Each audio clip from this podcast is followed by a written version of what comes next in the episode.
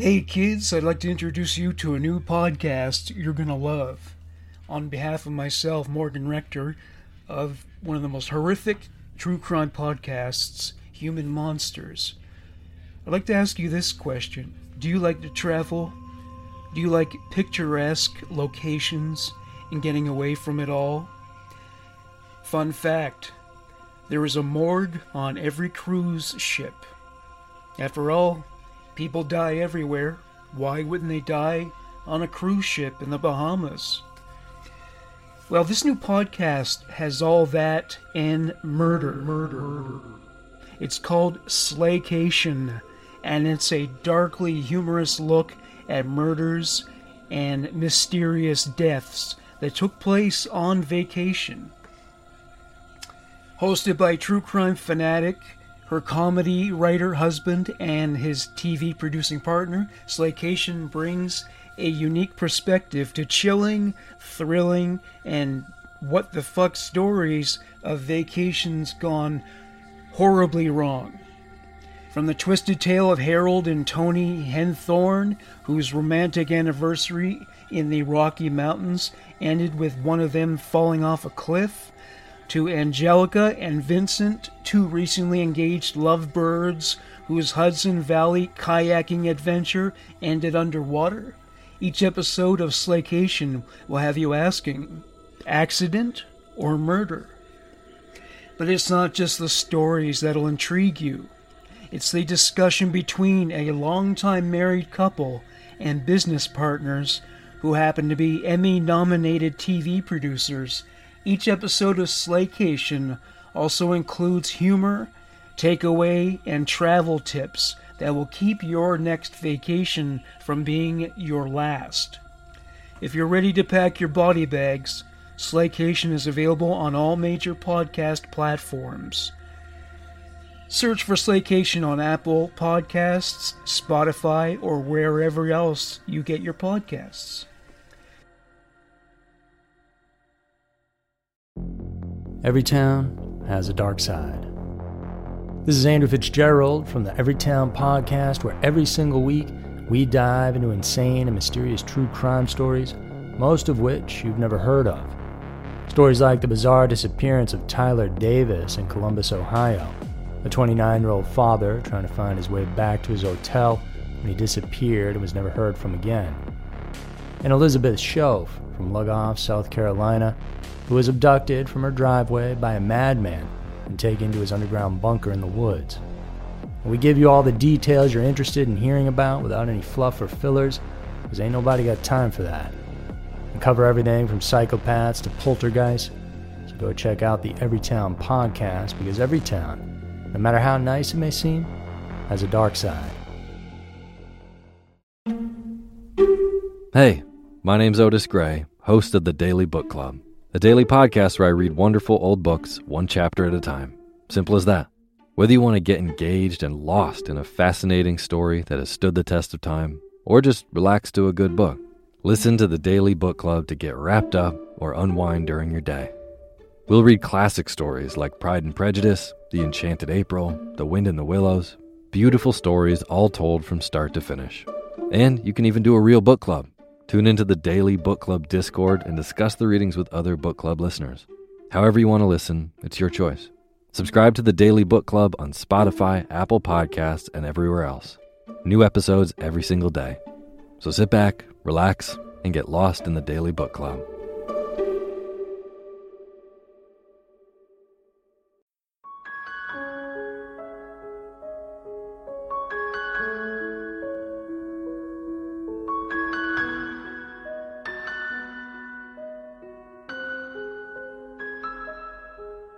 The district attorney called it one of the most horrific cases of child abuse ever seen in Fulton County.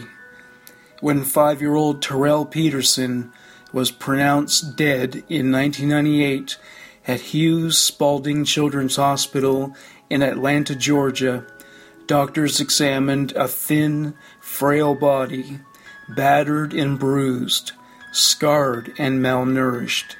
His head showed signs of blunt force trauma, indicating that he may have been killed by a blow to his head. Who would kill a five year old boy? Who in Georgia's child protection system would think it is okay to let him slip through the cracks and then cover up the truth of the matter? Obviously, this is the handiwork of human monsters. Terrell Peterson was murdered by relatives in their apartment in southwest Atlanta, Georgia in January of 1998. It was the brutal end to the grim life of a child for whom happiness was only a fleeting experience in his infancy. Reportedly, he was always laughing, getting into everything, and loved to blow spit bubbles. Terrell's grandmother and aunt and the aunt's boyfriend were charged with killing him. If only the tortures Terrell endured had ended with his relatives, the public would be shocked to find out that responsibility for this tragedy also fell on the shoulders of the government agencies that have been charged with caring for vulnerable children like Terrell. Initially, the public was barred from hearing about this, just as the public is prevented from knowing how hundreds of other children have died after coming to the attention of the child protection system. In Georgia, as in many other areas in the United States, Details of child protection cases and the outcomes and the lives of children like Terrell are guarded with a level of secrecy typical of matters of national security. Confidentiality laws, designed to encourage citizens to report child abuse, also shield child protection agencies from public scrutiny and accountability. Upon receipt of dozens of reports of abuse and neglect, Dozens of government, hospital, and criminal justice workers dropped in and out of Terrell's life with minimal effect. Their actions have been concealed in records that were only released publicly as a result of a court petition filed by the Atlanta Journal Constitution. The records reveal tale of torture and death that was preventable the investigations by the Fulton County Department of Family and Child Services in addressing seven complaints that Terrell and his two siblings were victims of neglect and abuse were poorly handled. Hospital staff did not alert child protection workers when Terrell presented with third degree burns. Terrell informed authorities a year before his death that his grandmother beat him but a judge dismissed criminal charges against her when no one brought the child to court. And in the end, they reveal government agency whose highest officials told the public they had done everything possible to save Terrell, despite two state internal investigations that had found otherwise. Child welfare officials later remarked that they could not comment on Terrell's case for fear of being sued in a wrongful death case, Joyce Goldberg, a former spokeswoman for the Georgia Division of Family and Child Services, defended the Child Welfare Agency, insisting the state gives first rate care to the vast majority of children needing its help. But she acknowledged cases like Terrell's hurt the agency's credibility. To quote Goldberg from a newspaper interview, when something like this happens, your readers might readily jump to the conclusion that all cases are handled this way and then are covered up, and I don't think that's true. Goldberg later became the director of communications for Georgia's new Department of Community Health. A life steeped in drugs. Terrell was remembered for being good natured and bright as his mother once dubbed him, bad and sweet. This was before she abandoned him for drugs. Terrell's life was steeped in drugs. When he was born in 1992, doctors found cocaine in his blood. His mother was reportedly addicted to crack.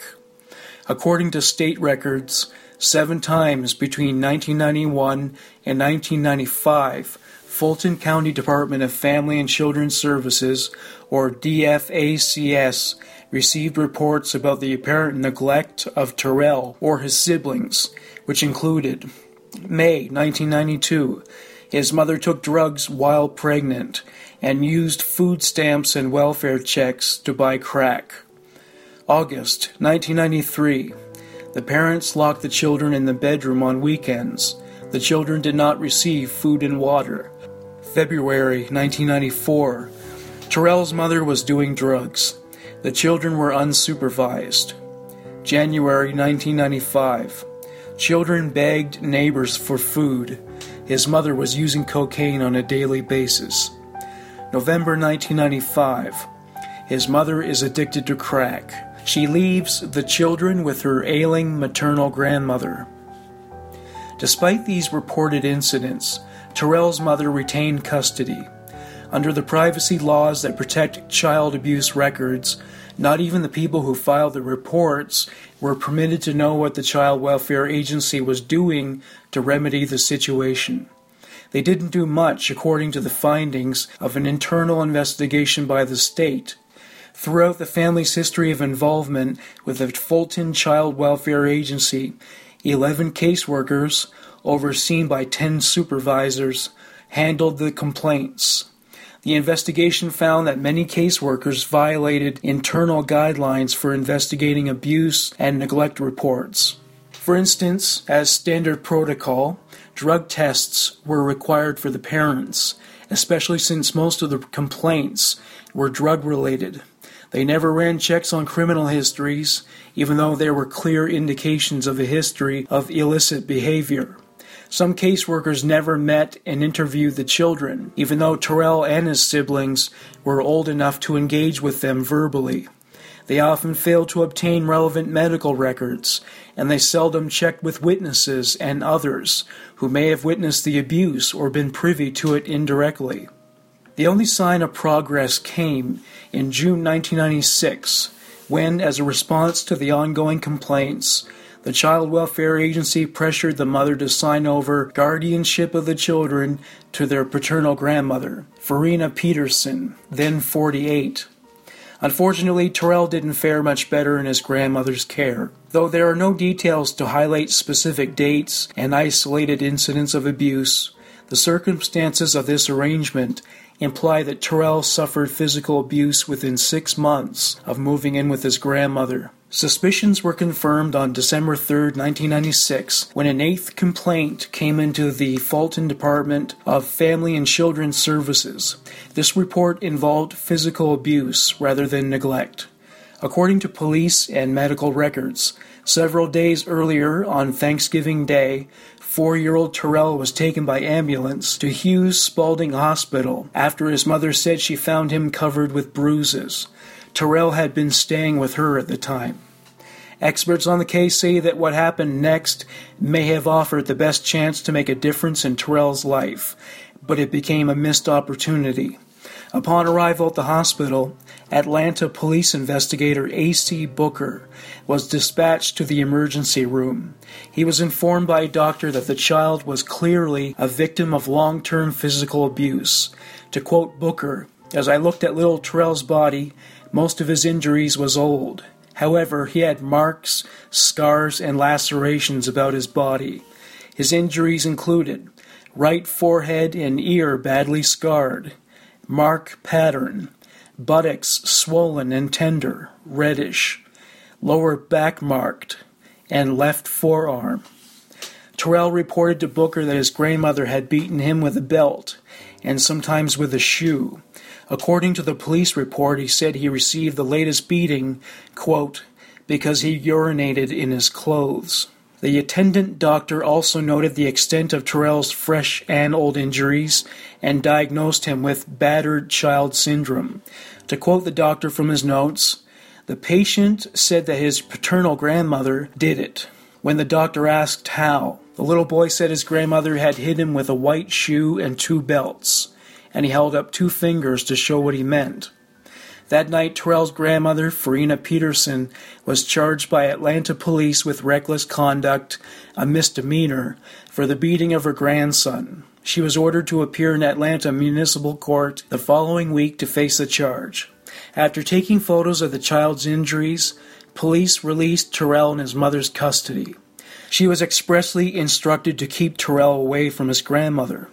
Once again, Terrell's case fell through the cracks, this time in court. Due to findings in the state's investigation, the Fulton County Child Protection Services worker failed to show up at Peterson's court hearing with Terrell, and on December 10th, Judge Catherine Malicki dismissed the charge. The reason was stamped in bold black letters on the arrest citation Victim not in court. The legal system of Fulton County was eager to wipe their hands of the case. Both the judge and the prosecutor claimed to have completely forgotten it ever happened. Court transcripts from that year have been disposed of. The prosecuting attorney remarked that it appeared no one else involved in the case was in the courtroom that day. To quote Daryl Kimbrell, a former assistant solicitor, DFACS should have had the kid in court, or someone from DFACS should have been in court. Experts on the case noted a breakdown in communication. To quote Fulton County prosecutor Suzanne Ockleberry, that was one of the most depressing cases I ever saw, because I think if someone had intervened, that child would still be alive. According to records, Terrell was back in his grandmother's custody the day after she was arrested. Child welfare agents closed his case once the criminal charge was dropped. His grandmother told the caseworker she did not abuse Terrell and that his injuries were, quote, from him falling, fighting at school, etc. In a subsequent investigation, the state discovered that the caseworker never consulted the police report, never interviewed Terrell or his siblings, never talked to the doctor, never examined medical records, and never spoke to Terrell's Head Start teacher to verify whether the child fell or fought a lot in school. Instead, she believed everything the grandmother told her. As for Terrell's conduct at school, a teacher discovered Terrell rummaging through a garbage can in search of food one day. This occurred a day before the Thanksgiving beating that sent him to the hospital and led to his diagnosis of battered child syndrome.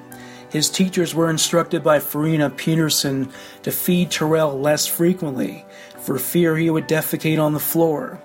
Speaking of defecation, Farina once forced Terrell to eat feces out of the toilet as punishment for an unnamed transgression. In a trial, prosecutor David Cook asked Tasha Peterson about Farina's rule against flushing the toilet. Because that's where he was supposed to eat, I guess, Tasha said of Terrell. Were they making him eat feces? Cooked asked. Yes, Tasha said. Tasha said Terry Peterson smacked Terrell on the head when he balked at eating the waste. She went on to say she would make him pick it up and eat it. This may have marked the end of his grandmother's troubles, but Terrell's suffering was far from over. When he returned to class, the teacher noticed something odd about the way he walked. When she removed his sneakers and socks, she discovered that the flesh of both the soles of his feet had been burned off. His feet were raw.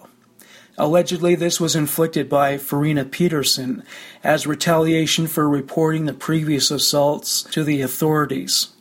On December 28th, Terrell was taken to Hughes Spalding Hospital once again. One expert said this should have raised immediate suspicion. His grandmother told doctors Terrell had burned his feet the week before by standing on a space heater grate. She claimed she had been treating the burns herself, but his left foot had become infected, medical records show. Terrell was admitted to the hospital. He underwent a grafting procedure with skin transferred from his hip. There is no record of hospital staff reporting the incident to a child welfare agency. They should have. The severity of the burn was not typical of the source of the affliction, and doctors should have viewed his grandmother's explanation with suspicion. To quote Dr. Randall Alexander, director of the Center for Child Abuse at Morehouse School of Medicine, I have a problem with that story. If it's going to be hot, you're going to jump off it as fast as you can. A four year old is going to get off it. One year later, Terrell was brought to the hospital for the last time. On the evening of January 15, 1998, staff intervened as Terrell was in the throes of cardiac arrest. At 10:55 p.m., he was pronounced dead. Grand Canyon University, an affordable private Christian university, is one of the largest and fastest growing universities in the country, offering more than 270 programs online In addition to federal grants and aid, GCU's online students received nearly $130 million in institutional scholarships in 2022. Find your purpose at Grand Canyon University. Private, Christian, affordable. Visit gcu.edu slash myoffer to see the scholarships you may qualify for. Welcome to the I Can't Sleep podcast with Benjamin Boster. If you're tired of sleepless nights, you'll love the I Can't Sleep podcast. I help quiet your mind by reading random articles from across the web to bore you to sleep with my soothing voice. Each episode provides enough interesting content to hold your attention and then your mind lets you drift off. Find it wherever you get your podcasts. That's I Can't Sleep with Benjamin Boster.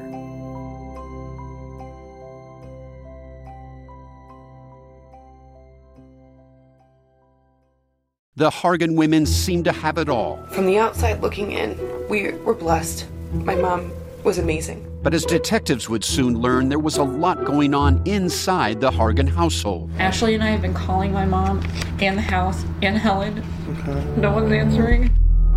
63 year old Pamela Hargan gunned down in her own home. Her youngest daughter, Helen, lay dead upstairs. Patrol, when they arrived, assumed or thought that there might have been a murder suicide. But for the detectives on the scene, there were things about the scene itself that were concerning to us on day one.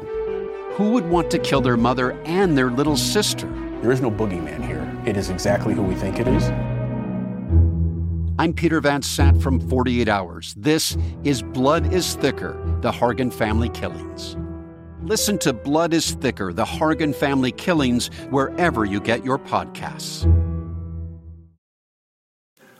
Terrell's aunt, 29 year old Terry Lynn Peterson, told police she had been feeding him at 9 p.m. when he told her he was tired and soon stopped breathing.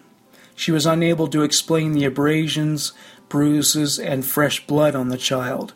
An autopsy conducted the next morning determined Terrell had died from abuse suffered over a long period of time. He was starved to the brink of death. At the time of the autopsy, he weighed 29 pounds. The attendant physician contacted the police because Terrell displayed the worst symptoms of child abuse that the physician had seen. Terrell had a recurring pattern of abrasions from the back of his head to the bottom of his feet, which indicated that a telephone cord, belt, and dog collar were used to beat him for as much as a year prior to his death. Bruises and scars covered his face in varying hues of purple, depending on the age of the wounds. Ligature marks encircled his wrists, and Terrell's DNA was found on a pair of pantyhose used to bind him, as well as on a belt and dog collar. Swollen lips and lacerations to the mouth revealed that someone had fed him aggressively. Scarring to the mouth indicated repeated forceful feeding. The medical examiner determined Terrell's death to be a homicide from chronic and acute abuse with recent and remote blunt impact injuries to the head, trunk, and extremities. To quote lawyer Don Keenan, who sued the state of Georgia on Terrell's behalf, thank God he was dead. I think anybody who would have known or understood what this little guy was going through would rejoice in his death. Throughout the course of the homicide investigation, police learned that Terrell had frequently been physically restrained with pantyhose tied to a banister in the apartment. This was reported by another child who lived in the home, stating that Tasha Peterson tied Terrell up in this manner on a regular basis. The police found a letter of written instructions on how to care for Terrell. To quote the letter, he gets a bowl of oatmeal for breakfast, lunch he gets grits, and dinner he gets grits. His hands are always tied. Farina, Tasha, and Tommy told the police that Terrell slept on a pallet in the hallway and was tied up when he was bad. And Peterson said that he was always bad. In the homicide trial, Tasha testified that Peterson whipped Terrell with an extension cord and hit him with her hand, and that she ordered Tasha and Tommy to beat Terrell. Farina fed Terrell roughly with a large spoon. Peterson abused Terrell because she believed that he was not actually her nephew, but had been fathered by someone else other than her brother. Soon after Terrell's death, the State Division of Family and Children's Services initiated an internal investigation to see whether Fulton caseworkers and staff had followed agency protocol. In a letter dated February 11, 1998, Sarah Brownlee, then head of social services for the state, told the agency's top Fulton administrator that they had not. The caseworkers handled only one of the first seven complaints properly. She wrote to Ralph Mitchell, the Fulton agency head. She criticized his agency's failure to enforce safety plans for the children, to investigate complaints adequately and promptly, and to verify all claims. Brownlee's primary criticism focused on the agency's response to the 1996 abuse charge that prompted the arrest of Terrell's grandmother. She noted several errors in policy and practice, including the failure to interview both the victim and the children, the failure to go to court, the failure to conduct a proper investigation. To quote from the internal investigation, a four year old whipped with a belt on his buttocks, back, and face has been seriously abused by an adult who is clearly out of control. The court record obtained after the child's death states that the case was dismissed because the victim was not in court. Why wasn't the caseworker in court? According to her review, the Fulton Child Welfare Agency failed its fundamental mandate to, quote, protect the child from further harm. She also directed Mitchell to outline within two weeks the action plan he would implement to prevent a similar tragedy. His response was to issue letters of reprimand to four staff members and send copies to the state. State officials received no other response. Soon after Terrell's death, child fatality review teams met regularly to analyze his death and determine whether it could have been prevented. In Fulton County, members included representatives of the medical examiner, district attorney, police, juvenile court, public health, and the Department of Family and Children's Services. They determined that Terrell's death was definitely preventable. The group discovered that a system wide failure involving the courts, the Child Welfare Agency, the police, and the hospital had contributed to Terrell's death. To quote Don Keenan, this isn't about falling through the cracks, this is about falling through the crater. Keenan subpoenaed state records in preparation for a lawsuit in his efforts to force the state to reform its child protection system. In May 1998, a Fulton grand jury indicted Terrell's grandmother, her daughter Terry Lynn, and her daughter's boyfriend Calvin Pittman, 22, for felony murder, aggravated assault, aggravated battery, and cruelty to children. Neighbors of the women were said to have been shocked by the allegations, and many spoke highly of the two women. Paul Howard, the Fulton County District Attorney, said the Peterson women should be sentenced to death if convicted. He announced he would seek the death penalty for the grandmother. Over a year after Terrell's death, the failures of the child welfare system were exposed. They were shielded from public view to maintain the reputations of the officials involved. Soon after the indictments, the public and the media received very different accounts of the events that occurred around Terrell's death. In June 1998, Fulton County Commission Chairman Mitch Skandalakis called for Mitchell's resignation, citing Terrell's death as another example of his agency's failure to protect children. In response, Mitchell's office issued a news release on June 3rd, calling Terrell's death tragic, but one the agency could not have prevented. The release said investigations at the state and local levels concluded that the agency had handled the child's case properly. The Atlanta Journal Constitution quoted Sharika Osorio, public relations manager for the Fulton Child Welfare Agency, as saying, this case has been extensively reviewed since the child's death by county and state officials, and all policies and procedures were followed. A day later, Mitchell sent a memo to Peg Peters, director of the State Division of Family and Children's Services, that acknowledged the public statement was inaccurate. To quote Mitchell, Fortunately, there have been no further calls from the media to follow up or contest the information contained in the statement. In an interview, Mitchell at first said he didn't recall how they had made the erroneous statement in the news release, then changed his position to say the caseworker had given them false information. He said they'd based the release on what she told them. This despite the fact that he'd already received the state's scathing review. His agency had already officially responded by issuing reprimands to their staff. When probed further, Mitchell would not comment. Neither the county nor the state ever corrected the public statement. Mitchell and Osorio said they assumed Peter's office would issue a correction. Peter said that would have been Mitchell's responsibility. Goldberg, the former spokeswoman for the state agency, said there was no action of any kind. To quote Goldberg, our policy has been to be forthright, to never deliberately distort information. So it was a violation of that principle, and I was upset. It was especially upsetting because it was a particularly egregious case. Of all the people who knew the truth about Terrell's story, state officials, county officials, members of the child fatality review team, no one spoke up to set the record straight. All say confidentiality laws prevent them from saying anything. Terrell's half brother and sister were placed in foster care. Terrell Peterson's story ended at the end of a dirt road in Randolph County, Georgia, 170 miles south of Atlanta, where he was buried in a small country cemetery. Two old potted plants toppled over near an oak tree that hangs over a small patch of red clay.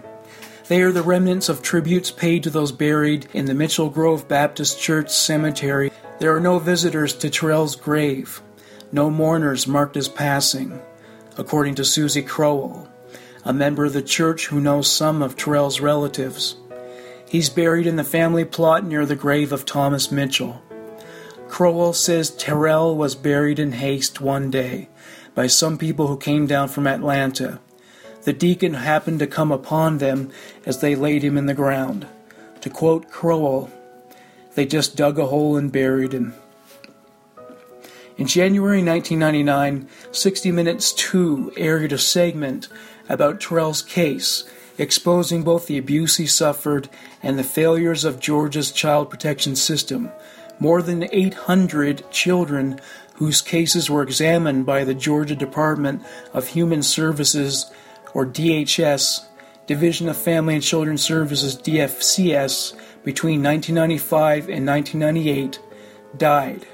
Soon after the 60 Minutes 2 story aired, then Governor Roy Barnes set up the Child Advocate Office.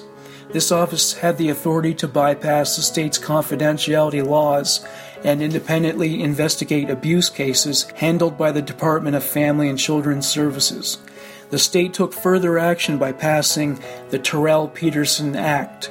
This legislation gives doctors the authority to take temporary custody of battered children at a hospital without obtaining department approval. Aftermath Farina Peterson received a life sentence for her role in Terrell's death. In December 2002, Terry Lynn Peterson, Terrell's aunt, was found guilty of murder and received a life sentence. Ralph Mitchell, the government official who covered up the poor handling of the case and wrote the erroneous press release, retired with a state pension. Catherine E. Malicki, who dismissed charges against Farina Peterson because Terrell did not appear in court, is still a municipal court judge in Atlanta. Thank you very much for listening. Please like our Facebook page. This has been Human Monsters. Bye for now.